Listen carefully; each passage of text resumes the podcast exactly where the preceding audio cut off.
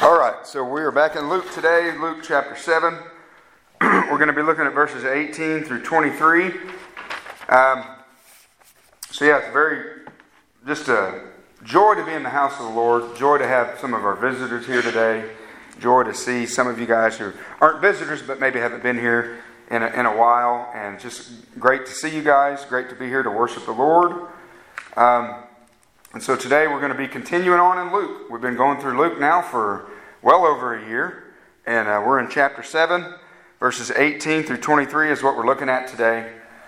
And so the title of the message today is When Doubts Arise.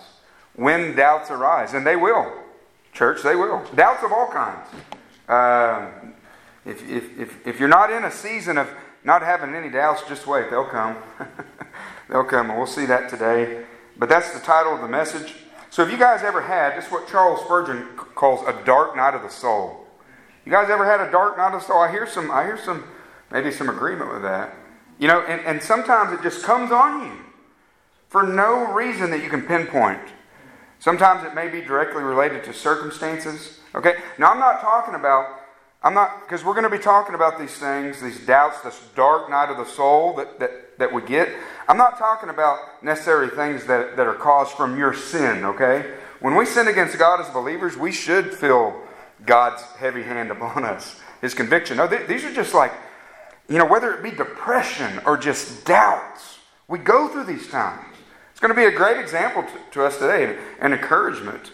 But, but Spurgeon, that's what he called it. Spurgeon battled with uh, depression a lot. But he, he, called it the dark night of the soul. And I've had many.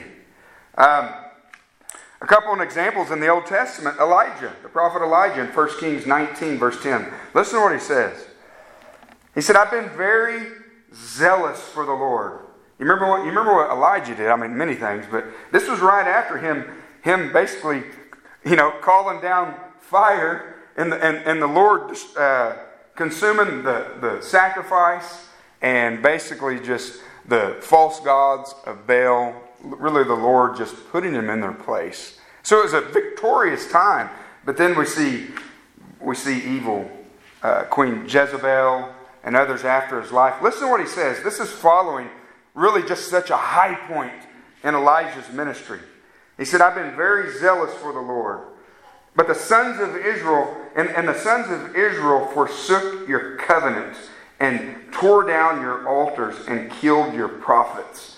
And then you guys remember the statement he made, and I'm the only one left. He, he was, and they, and they seek my life. You see, Elijah was going through a time, you could call it a dark night of the soul after a major victory, to the point, guys, where he literally made the statement, I'm the only one left, Lord. You see how his perspective was totally out of whack. He was not seeing any things in reality the way they really were. He, he lost perspective. You know, men, we talked about yesterday in our men's uh, breakfast the, uh, the devil's schemes. Satan has schemes, he knows when to attack. He knows it when you're down, and He will pour it on. So we see a mighty prophet of God like Elijah. Basically saying, I'm the only one left.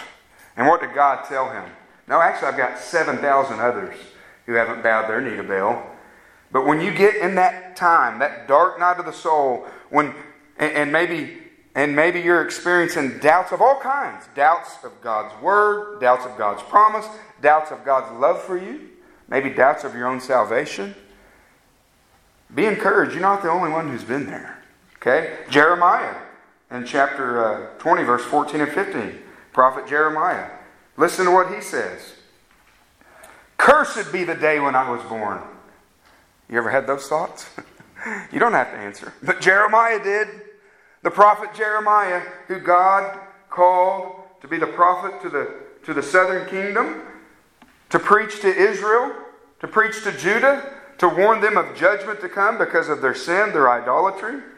He says, Cursed be the day when I was born. Cursed be the man who brought the news to my father, saying, A baby boy has been born to you. The prophet Jeremiah, guys. You ever been in a down place? They have. In, ver- in verse 8 of that same chapter, we, we, get a, we, get a, we get a picture maybe why he was really similar to Elijah. He said, the, the word has resulted in reproach all day long. God, I tell him the truth, and there's nothing but reproach and opposition. The people said in verse 10, denounce him, right? He was, he was thrown into a pit, left to die. This is, this, this, is the, this is the prophet Jeremiah basically saying, I wish I was never even born.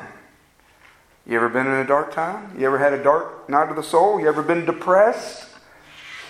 Oh, you're not alone, church. You're not alone.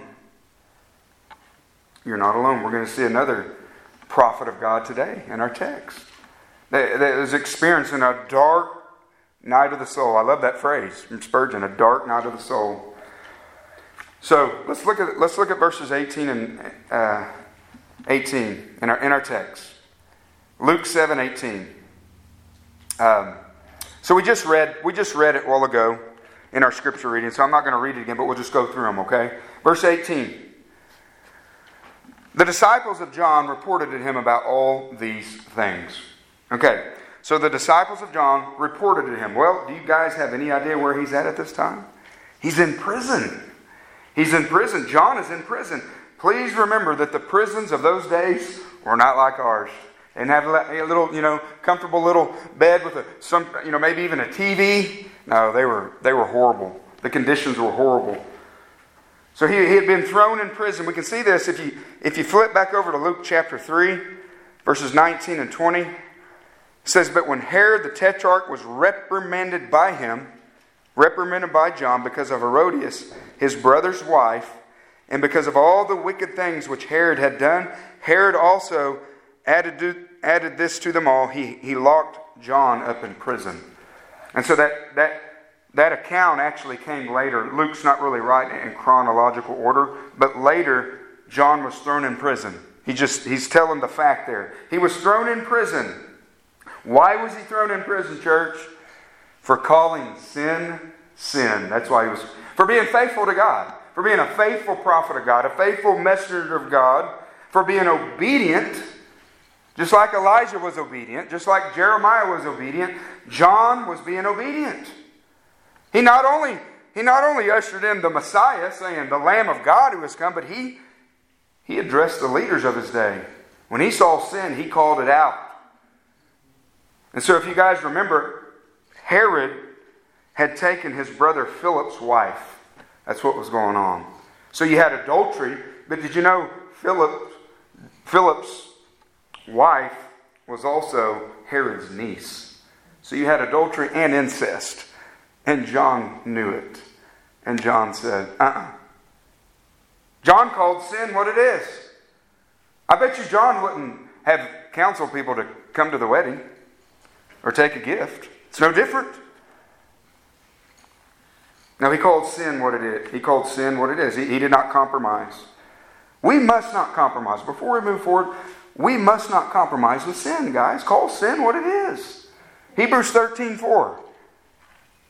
The writer of Hebrews says that the marriage bed is honorable among all. It's beautiful, it's honorable among all. One man, one woman, the marriage bed. But fornicators and adulterers, God will judge. Okay? God doesn't change.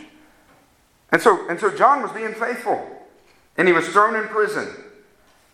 And it says, still in verse 18, the disciples of John reported to him while he was in prison about all these things.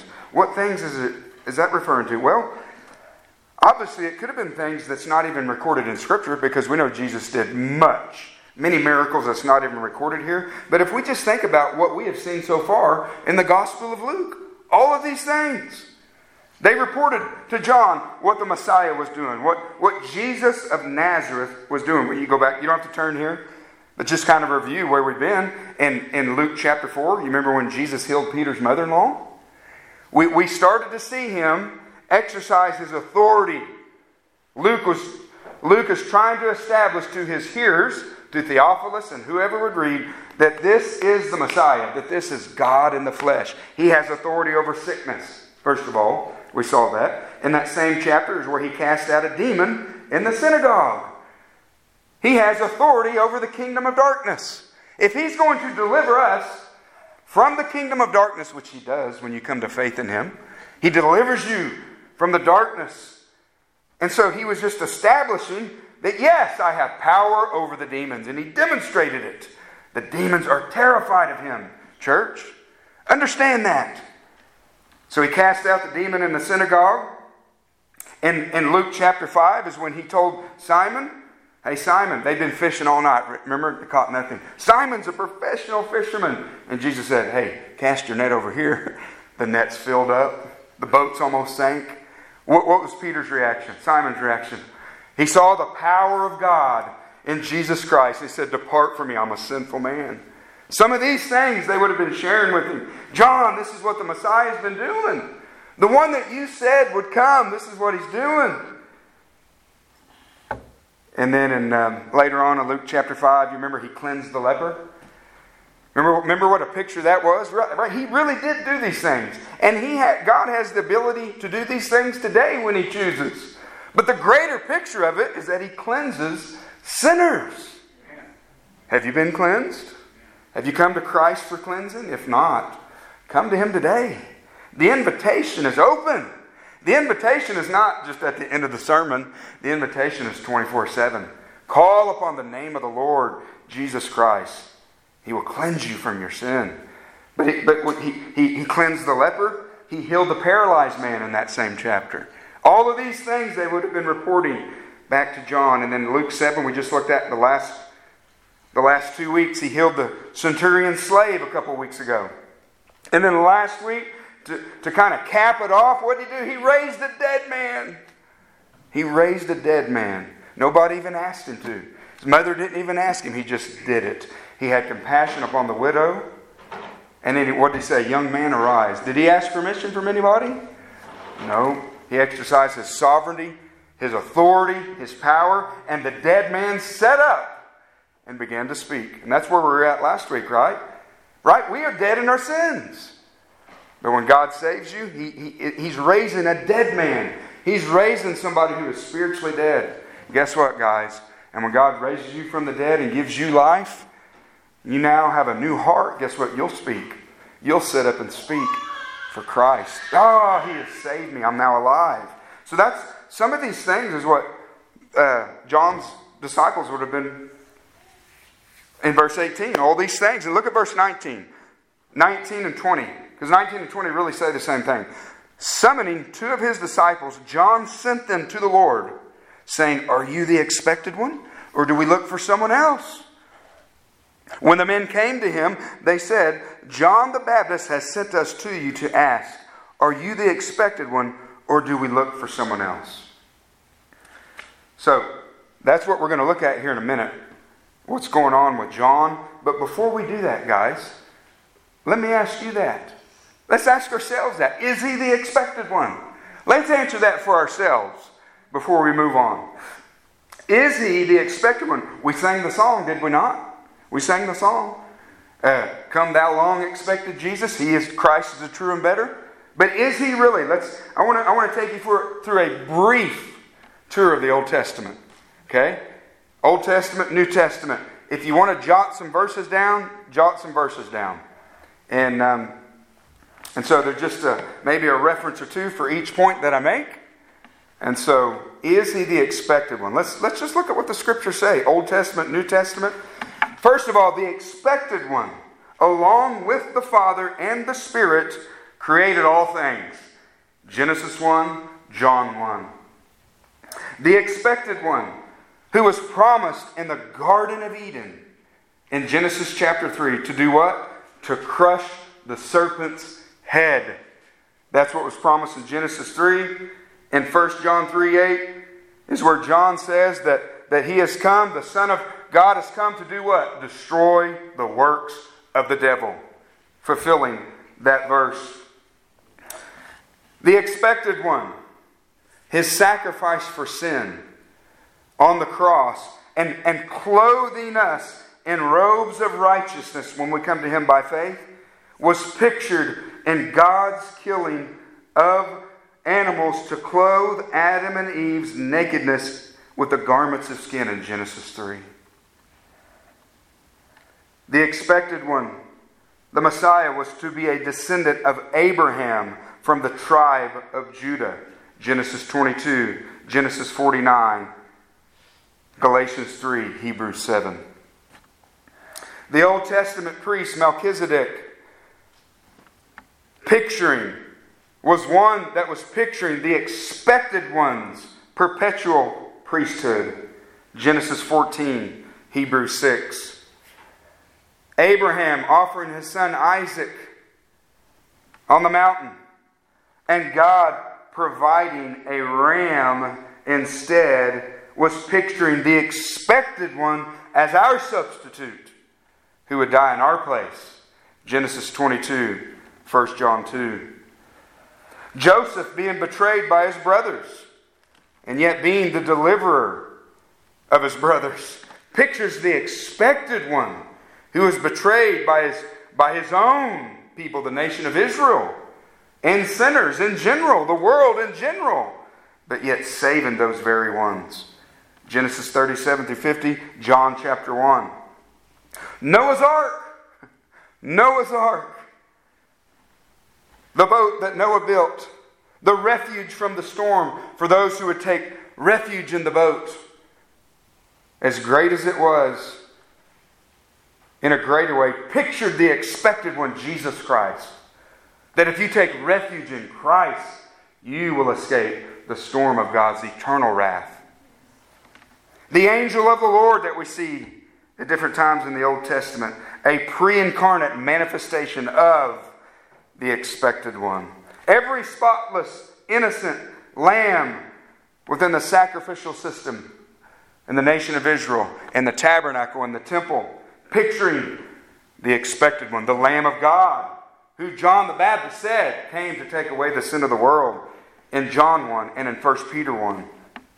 The fiery serpent in, in the book of Numbers in the wilderness, to whom sinners would look and be healed when bitten by poisonous snakes, pictures the expected one. Listen to John 3 14 and 15. It says, Jesus says, As Moses lifted up the serpent in the wilderness, even so the Son of Man must be lifted up, so that whoever believes in him will have eternal life. Look to the Son. He's mighty to save. The expected one would be the great prophet, spoken of by Moses in Deuteronomy 18. The people recognized him in John 7. The apostles recognized him in Acts 3 as the great prophet. Boaz, Ruth's kinsman redeemer, was a type of Christ, was a, was a, a type of the expected one. But the expected one would be those who would, redeem his people with his own blood in 1 Peter 1.18. David, who we sang about, the shepherd, king, pictured the, the expected one, Christ, who was the chief shepherd and the king of kings. He is the Son of God. Jesus Christ, the expected one. He is the Son of God. He is the suffering servant in Isaiah. Born in Bethlehem, according to Micah chapter 5. Of a virgin, according to Isaiah chapter 7 suffering for our sins and rising from the dead in Isaiah 53. And then lastly, he reigns with power as the Son of God. The expected one reigns with power as the Son of God, who is the King in Psalm chapter 2. And the Bible says, Kiss the Son. Kiss the Son, lest he be angry and you perish in the way. What does that mean? Kiss the Son. Bow to the Son. Bow to the Son of God if you have not, lest he be angry and you perish in the way, for his wrath is quickly kindled. But blessed are all who take refuge in him. Take refuge in Christ, my dear friends, if you have not. And he is mighty to save. Yes, church. Amen. He is the expected one. He is the expected one. So, having said that, answering that for ourselves, dear church, I want to say this but dark clouds of doubt will come. Dark clouds of doubt will come in your life. So it's good to be ready. It's good to be prepared. Good to be reminded and encouraged that you're not the only one. So if you have, if you follow an outline, if you follow the bulletin that's on the back of the, uh, or if you follow the outline that's on the back of the bulletin, there's a statement to, on the top with three points that we're going to look at. When the dark clouds of doubt arise, not if, but when. When the dark clouds of doubt arise, we need the bright sunshine of the Lord's clarity. Amen? And they do. The, just dark cloud. We live in a fallen world, guys. We're battling our sinful flesh. Uh, we live in a lot. We live in a world with other sinners. We live in a world with sickness. We live in a world with loss. We live in a world with damaged relationships, hurt, pain. You're going to have those times. And so let's look at three things here. In verses 19 and 20, the first thing we'll see is John, this is John the Baptist, John's dark cloud of misunderstanding. John's dark cloud of misunderstanding. So, why was he doubting?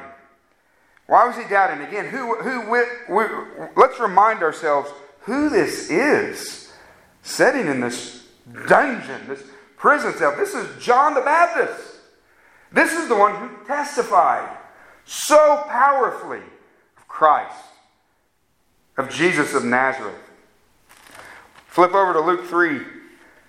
Let's be reminded of, of, of some, of the, some of his testifying. Luke 3 16 through 18.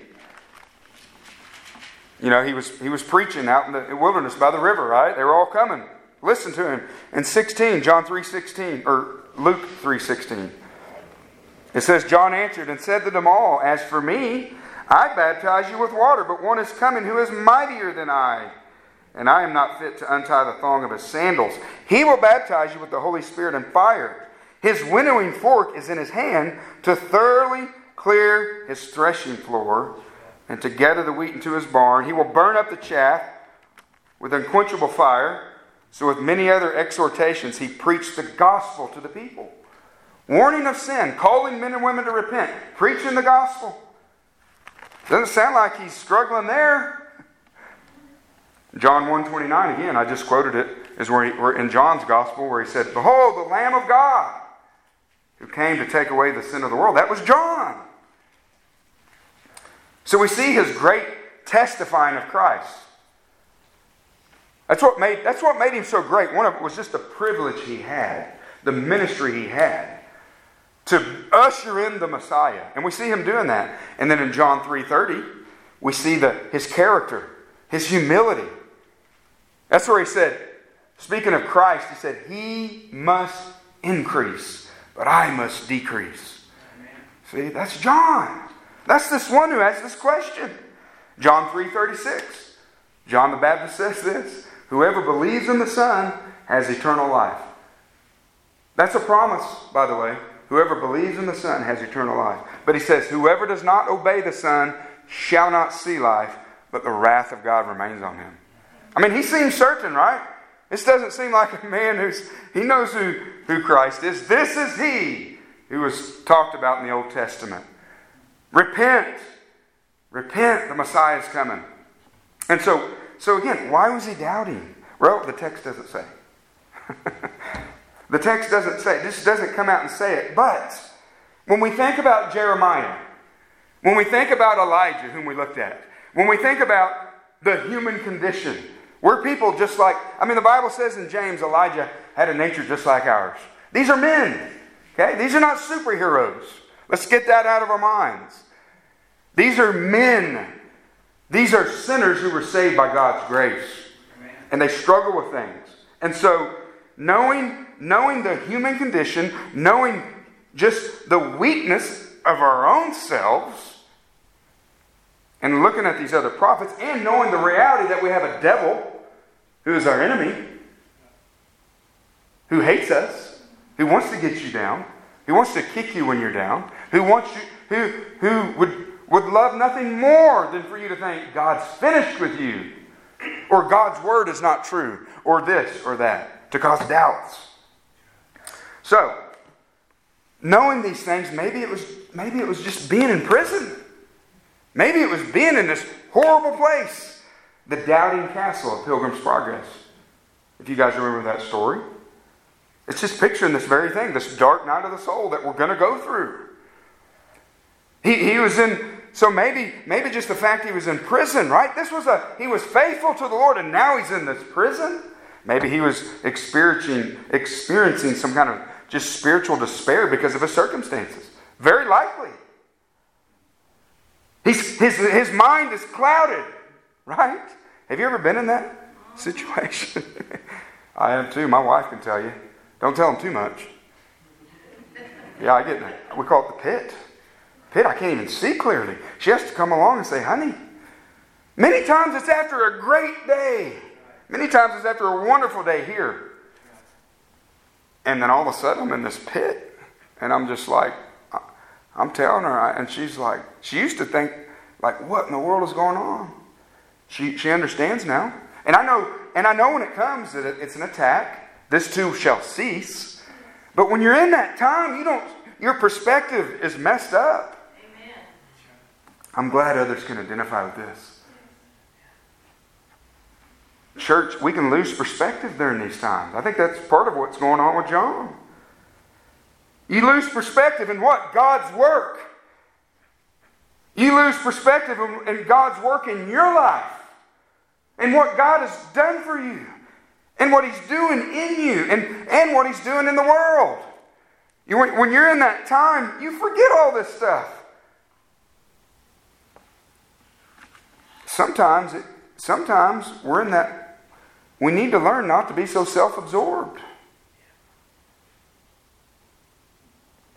Because it makes it worse. Poor me. God doesn't, God's through with me. God's, oh, this and that. And it's just, I'm not trying to be insensitive. I'm there. I, I'm there a lot. And that's, that's where we need to start. No, remember who Christ is. Remember what He's done for you. Remember what He's doing in the world. So that could have been some, I'm sure, I am certain that was some of it. Maybe some of it was false expectations in John's. He was just a man, by the way. And what do I mean by that? Go back to Luke 3. I'm going to look at a few, few verses here. And then a few more here in a few minutes. It, just trying to figure out where he's at because we all can be here for these, for these same reasons. Maybe some false expectations going on in his mind. In Luke 3, verse 9, says this Indeed, the axe is already laid at the root of the tree, so every tree that does not bear good fruit is cut down and thrown into the fire. And then 16 and 17 that we just read. John answered and said to them all, As for me, I baptize you with water, but one is coming who is mightier than I, and I'm not fit to untie the thong of his sandals. He will baptize you with the Holy Spirit and fire. His winnowing fork is in his hand, to thoroughly clear his threshing floor, and to gather wheat into his barn. He will burn up the chaff with unquenchable fire. So we see in these verses basically Christ bringing salvation and judgment. And maybe John's a little confused. Okay, you're telling about all these miracles he's doing. When's he going to judge his enemies? I was faithful to him, and now I'm rotting in Herod's prison. When's judgment coming? Is this. Did I, did I get that right? Is, is this him? This could have been going on.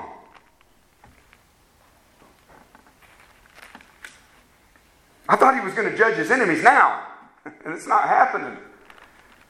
Yes, I hear about all this stuff, but when's he going to judge all the religious hypocrites? When's he going to overthrow Rome, who we are oppressed under? When's he going to do these things? Did I get it right? How about destroying these wicked leaders? These tyrants like Herod. And how about getting me out of prison? Just some of the things that could have been going on in John's mind. I'm, I'm sitting here rotting in here, and you're telling me about how he's healing some people. Beloved, John's timetable was off, in a sense. He had some false expectations going on in his mind. I, I think that's highly likely because we see other passages in the scriptures in the New Testament where the disciples did the same thing. Because they saw some of the passages that we'll look at here in just a minute in the Old Testament where it talks about Christ coming and salvation and judgment, they thought it was all now. And they thought it was all their immediate enemies, Rome and other enemies. And so this could have been going on in John's mind. Yes, church, he will judge. Judgment's coming. But first, he came to save. I want to show you something that's really neat in the scriptures. Turn to Isaiah 61. So turn to Isaiah 61 and then hold your place in Luke 4. Isaiah 61 and Luke 4. And this is really, really neat, and you'll miss it. Isaiah 61, verses 1 and 2. Listen to this. The Spirit of the Lord God is upon me, because the Lord has anointed me to bring good news to the afflicted. He has sent me to bind up the brokenhearted, to proclaim liberty to the captives and freedom to prisoners, to proclaim the favorable year of the Lord, and this last statement, and the day of vengeance of our God. You hear that? It's a gospel, gospel, gospel, vengeance. Now flip it over to Luke 4, which we covered several months ago. But listen to Jesus quote this same portion of Scripture. In Luke 4, um, 18 through 21. The Spirit of the Lord is upon me, because He has anointed me to preach the gospel to the poor. He has sent me to proclaim release to the captives and recovery of sight to the blind, to set free those who are oppressed, to proclaim the favorable year of the Lord. He stops there. He stops there. He doesn't mention the vengeance part. He stops there, and in two verses down, he says, Today this scripture has been fulfilled in your hearing. He's talking about his first coming, not his second coming. He stops it before he gets to the judgment. It's there for a reason. He came the first time to save. Amen? He did not come to judge. He's coming back to judge. When the Old Testaments, when the Old Testament prophets would give these prophecies, it wasn't 100% clear to them. You see his first and second coming many times in the same prophecy. But Peter talks about how they did not, it wasn't as clear to them. And that's what's going on here. He came the first time to save. John the Baptist needs to remember this. In, John 3 16 and 17, right? John 3 16. For God so loved the world that he gave his only Son, that whoever believes in him will not perish but have everlasting life. The very next verse says, For he did not come into the world to judge the world or to condemn the world, but to save it. That's why he came the first time. Amen? I'm glad he came to save, not just immediately to judge because we're all doomed. And then in Acts 17 30 31, God commands all people everywhere to repent because he has fixed a day in which he will judge the world in righteousness by a man in whom he has appointed, and he's given assurance to all by raising this man from the dead. No judgment's coming. Christ is risen from the dead, he's at the right hand of the Father, and judgment's coming. But not yet. And so maybe John's forgetting this. Maybe John, maybe it wasn't clear in his mind. So there could have been some misunderstanding. There could have been some loss of perspective just from being in prison. And maybe he's he's he's he's he's forgetting the fact, or he's not fully understanding the fact, but that yes, he will judge his enemies, but it's coming later. Beloved, beware of the clouds of misunderstanding. Beware of the clouds of misunderstanding and doubt because of your circumstances that you're in, maybe even a misunderstanding of Scripture. Maybe it's not his first and second coming with us, because it's pretty clear. We have a full revelation that he's coming back, right? That judgment's coming. He, he will judge his enemies. We're to warn those enemies, come to Christ. But maybe it could be false expectations because maybe you have some tentacles in you of the false prosperity gospel. You don't even have to be a part of that movement. But maybe you have some of that in your thinking and not even realizing, why am I suffering? I didn't think I was supposed to suffer when I came to Christ. I thought everything's supposed to be rosy. Why am I sick? Why does my wife have cancer now? Is my faith not strong enough? You see how these things can creep in? If you have false expectations? I feel alone in my Christian life. Why so much pushback from my family, from my friends? I thought this thing was supposed to be a bed of roses, a joyride. Why do I feel so alone as a Christian? Peter says, Don't count it a strange thing in 1 Peter 4 when, when, when various trials come. Suffering for Christ, the testing of your faith. I've had to cling to some of those many times. People in my own family. No, it, Jesus said this would happen. So we can't lose perspective from, from maybe a misunderstanding of something in the scriptures. Or, or maybe just a time of depression that God is taking you through. But to John's credit, guys, he took his doubts to Jesus. He took them straight to Christ, and that's what you and I need to do. That's what we need to do. Take them to Jesus. If you have questions, take them to Him. Are you in a dark time? Maybe you're in a dark time right now. If you're not now, you will be. I'm sure you have been. These dark, these dark nights of the soul, you know what you need to do? You need to go to Christ. Go to Jesus Christ. Go to His Word. Go to His promise. He cannot lie. He's there for you. His Spirit lives inside of you. Go to His Word. Yes, yes, we talked about last week. Part of that is Christ's body here on earth, other believers, the church. We should be there for one another. Amen. Put an arm around your brother or sister. Yes, I understand, man. I've been there too. I've been in that dark night. You're not alone, man. You're not crazy. You're not crazy. John the Baptist wasn't crazy. Elijah wasn't crazy. Now, their enemies thought they were crazy, and God's enemies will think you're crazy. But no, you're not crazy. Go to Jesus. Go to His Word. Go to Him in prayer. What does the Scripture say? Ask, seek, and knock. Keep on seeking. Keep on knocking. You know, because sometimes you're just not feeling it, right? Man, I just don't feel it, my Christian life. God never says walk by your feelings, He says walk by faith. Because you're not going to always be feeling it. When, when, when trials are just mounting up in your life, and man, you're just trying to get through the day, work, and your job, and sleep, and rest, and fighting off sickness, and this and that, and, and, and difficult people. You're just trying to get through the day. You're not feeling it. But we are to walk by faith and not by sight. No, you know what these things do, guys? You go to Christ.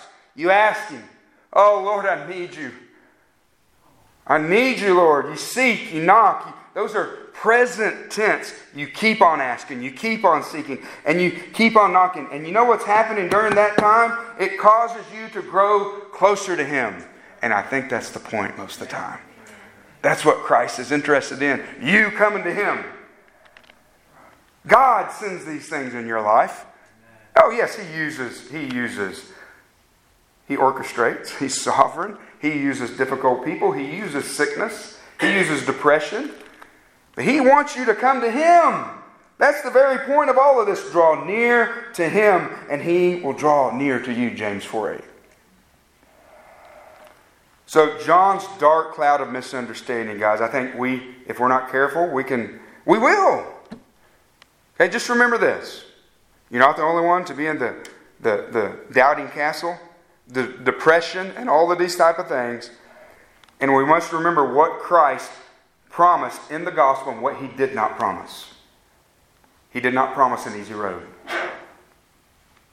And so that will help you navigate trials at times. So, secondly, let's look at the Lord's bright sunshine of reassurance. So we see John's dark cloud of misunderstanding and then the Lord's bright sunshine of reassurance. At that very time, now we're in verse 21. Back in Luke 7. At that very time, he cured many people of diseases and afflictions and evil spirits, and he gave sight to many who were blind. At that very time. You know, this is, this is just a picture of Jesus. At that very time, when they brought the question, Jesus was so gracious to both John and his disciples that could have been doubting. Because the disciples could have been doubting as well. And John was so gracious to both of them, to their to their the condition that he was in, that it says, at that very time he cured many people of diseases and afflictions and evil spirits, and he gave sight to many who were blind. He understood John's condition. He's like, you know what? I'm gonna, I'm gonna, I'm gonna perform some miracles right now. Now you go back and tell him. You see how sympathetic he is? Because he knows John's weakness. He knows maybe these disciples their weakness, and guess what? He knows your weakness. He knows my weakness. He's sympathetic. Does it not say that about him? Hebrews 4:15 For we do not have a high priest who cannot sympathize with our weaknesses. He is sympathizing with John's weaknesses. But one who has been tempted in all things as we are, yet without sin. You remember who Jesus was? He was truly God and truly man. And as a man, Jesus the man, remember him in the wilderness, being tempted by the devil for 40 days without food, without food and water. Hungry, tired, being tempted by the devil. You think he doesn't know what a dark night of the soul looks like? We can't even imagine the darkness he had. The night before he was arrested, where he was sweat, his, his, his sweat was like drops of blood. Jesus Christ, more than any man that ever lived, understands the dark night of the soul. And he sympathizes with you, church. He sympathizes with you. He sympathizes. His own family called him insane. I don't have the verse reference, but hopefully you guys remember that. They called him insane. This is God in the flesh. They said he's crazy. The man's a lunatic. Or how about him experiencing really just a few, all of these massive crowds that he would preach to, and these so called disciples would be following him. But in the end, it was just a few because they would just leave one after another because they did, he didn't meet their false expectations. Many of them were after just the bread and the, and the, and the food and the healings, and when he didn't deliver, they were gone. He was a man, guys. He experienced depression just like you and I. In many ways, Christ knew what it was like to be alone. And we're never alone. We always have the Holy Spirit, we always have Christ. Usually have other brothers and sisters in your life, but, but we are promised that we're going to be part of a few. But he, he understood this. And he wants to remind John and his disciples once again who he is. And beloved, you have the Holy Spirit.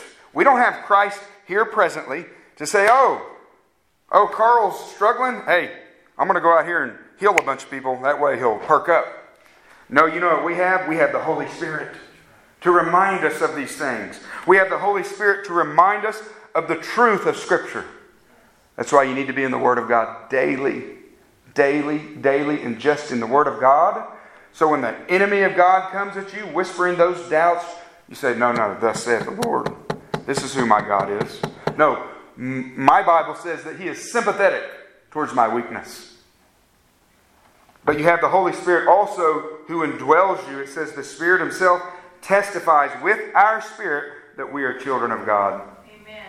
Amen. Beloved, when you're down, okay? When you're down, think back in your life. Think back in your life.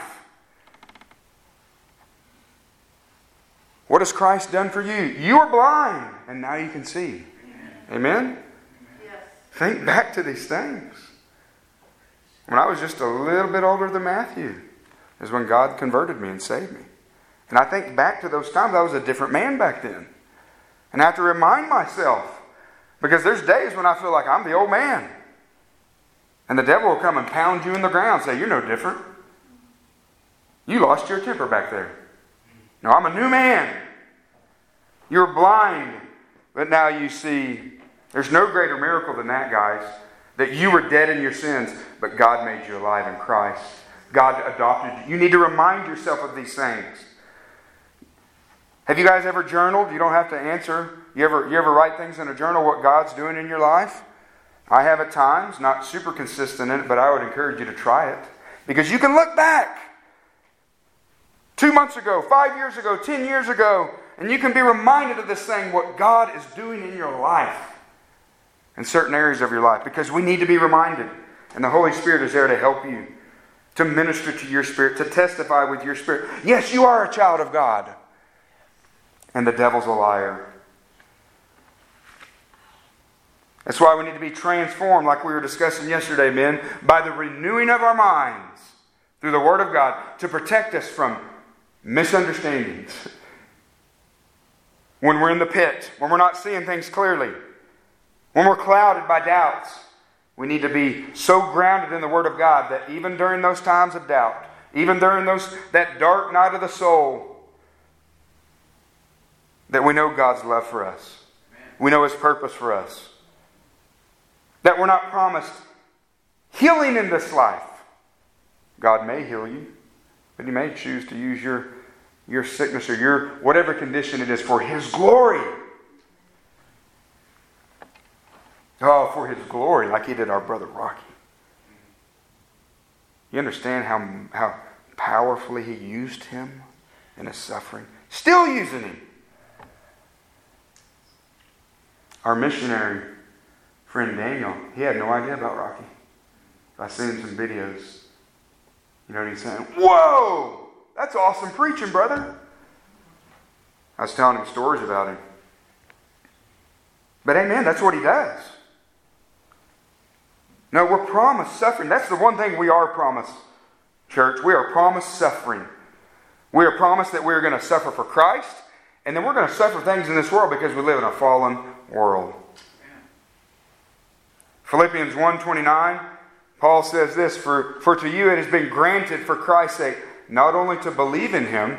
Do you hear that? It's been granted for you to believe in him. That means it's a gift. Even the ability to believe, it's, it's granted by God. But what else does it say? But also to suffer for his sake. Suffering's a gift from God. We may not, it may not feel like it at the time, but it's granted by God. It's given by God to suffer for his sake. It's for our good, church. It's for our good. For no other reason. And there's multiple reasons that we don't even know of, but for no other reason than, than that you will seek him. You will seek him. And he says in verse 22 Go and report these things so he was so gracious in 21. He cured at that time. He, he, he, cured many people of, of afflictions and diseases and evil spirits, and he gave sight to many who were blind. And he answered and said to them, Go and report to John what you have seen and heard. The blind receive sight, the lame walk, the lepers are cleansed, and the deaf hear, and the dead are raised up, and the poor have the gospel preached to them. Go and report these things, guys. Go tell John.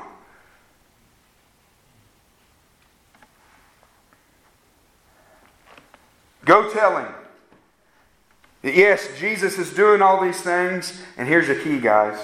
And it was prophesied that he would do them. Go tell John that. What's he saying here? Go report these things back to John because John would have recognized this because John knew his Old Testament scriptures. In Isaiah 35, we read it earlier. John, would have known this he needed to be reminded of this in Isaiah 35, verses 5 and 6, for example. Isaiah 35, 5 and 6. Then the eyes of the blind will be open, and the ears of the deaf will be unstopped. Then the lame will leap like a deer, and the tongue of the mute will shout for joy. For waters will break forth in the wilderness. Isaiah 26, 19 is another one. Your dead will live and, and their corpses will rise. John would have recognized this, and Jesus knew he would. That's why I said, Go back and tell John this is what I'm doing. Because if he thinks back to what the Old Testament scriptures will say, it will remind him, yes, this is him. Yes, this is him. Jesus is bringing the sunshine of his reassurance. Yes, John, you got it right. You got it right. This is me. This is what I'm doing. Go back and read Isaiah. And what's amazing about this, back in Luke 7 and 22, he goes through, you know, the, the, the giving sight to the blind, the lame walking, the lepers are cleansed, the deaf hear, the dead are raised, which is what we saw last week. The dead are raised. But that's not even the climax. What's the climax? The poor will have the gospel preached to them. That's the climax. That's always the climax. And, church, Jesus wants to reassure you during your dark time of the promises of the gospel. That's what he wants to reassure you of the promises of the gospel. It's, again, that perspective of what God has done in your life and what he is doing in this world and why we exist as a church.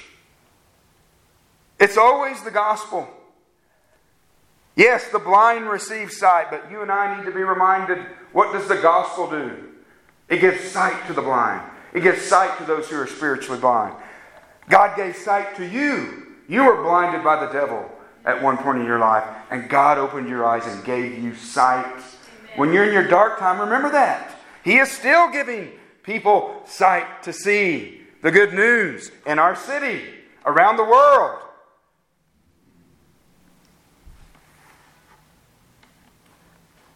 The lame walk. what a picture of salvation that is. The lame walk. Did you know before Christ, the Bible says we are walking according to the course of this world?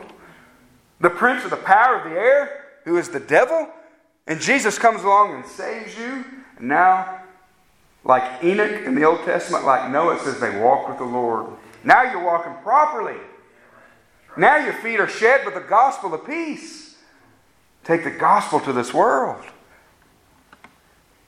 The lepers, he says, the lepers are being cleansed.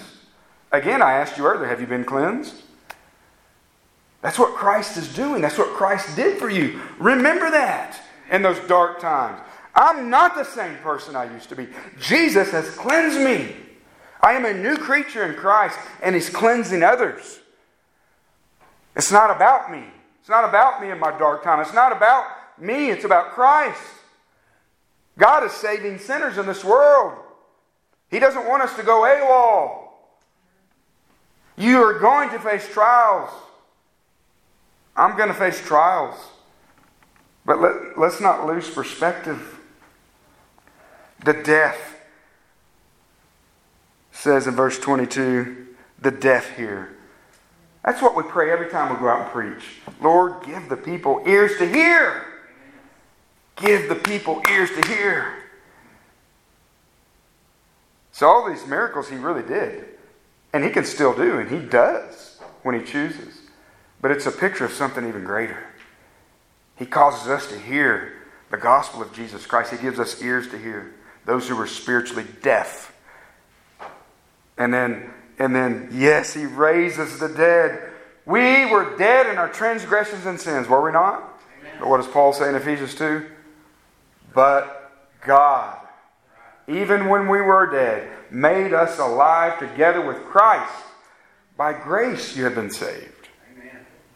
And if you're not saved, call upon his name and he will save you by his grace.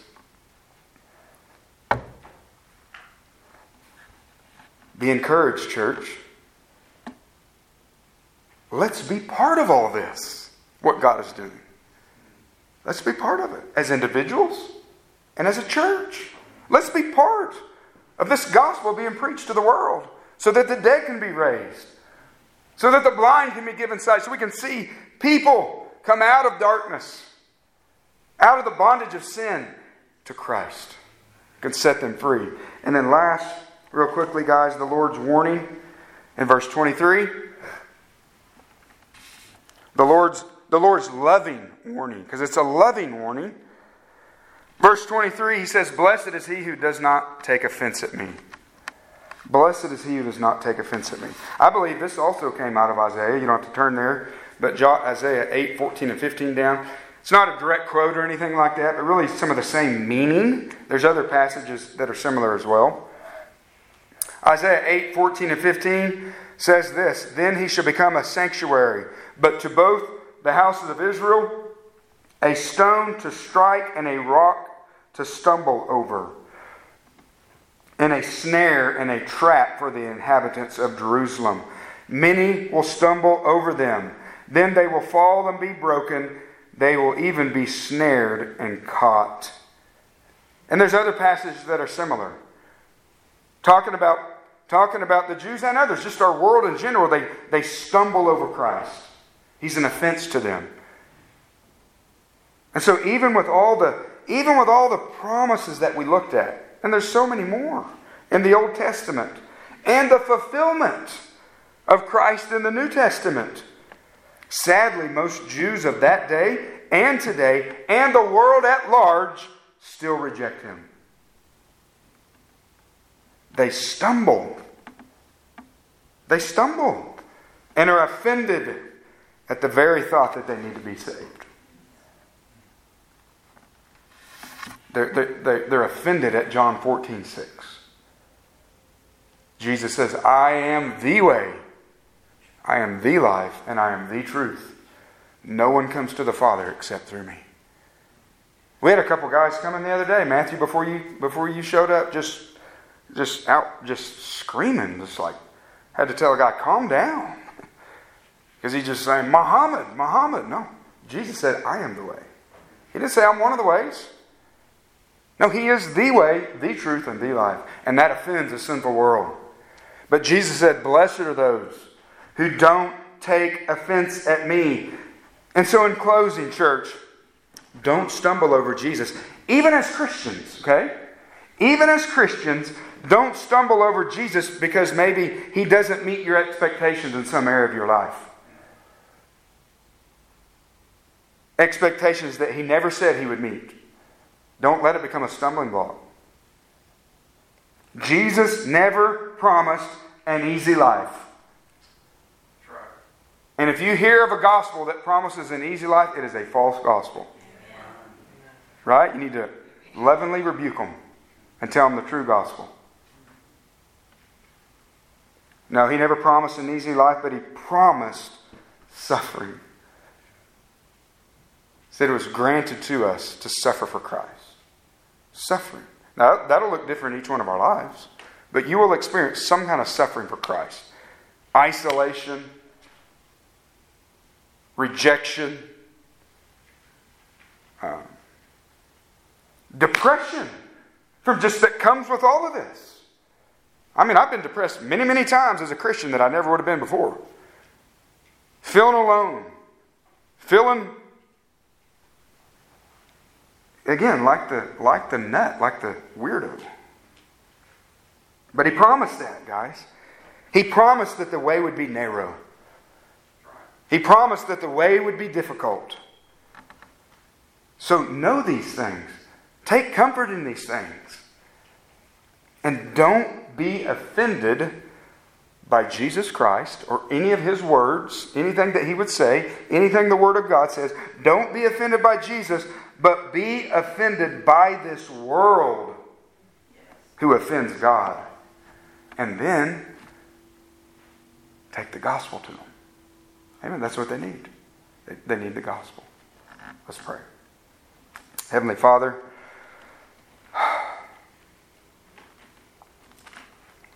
God, we thank you for, uh, again, like we say every week, Lord, we thank you for your word. Thank you for the truth of your word. We thank you for this example, Lord. Father, these things were written for our instruction. The Old Testament was written for our instruction, the New Testament is written for our instruction. And, and we see such a faithful man like John struggling times in his life. His disciples may be struggling. Elijah's struggling. Jeremiah's struggling. There's others. So, Father, we thank you for that. We thank you that these, these accounts are here to remind us that we're not alone. That you're the same God yesterday, today, and forever. That Christ is a sympathetic high priest. That you promised these things. And if we will open our Bibles and, and be in your word, we will see these things so that we will not be taken off guard. Father, we thank you so much for your word. Pray that this message would be an encouragement to us all to not lose heart, but to just cause us to draw near to Christ when these times come. Father, we love you so much. Father, we love you so much. We praise you for who you are, and we just uh, thank you for the for the instructions in your word.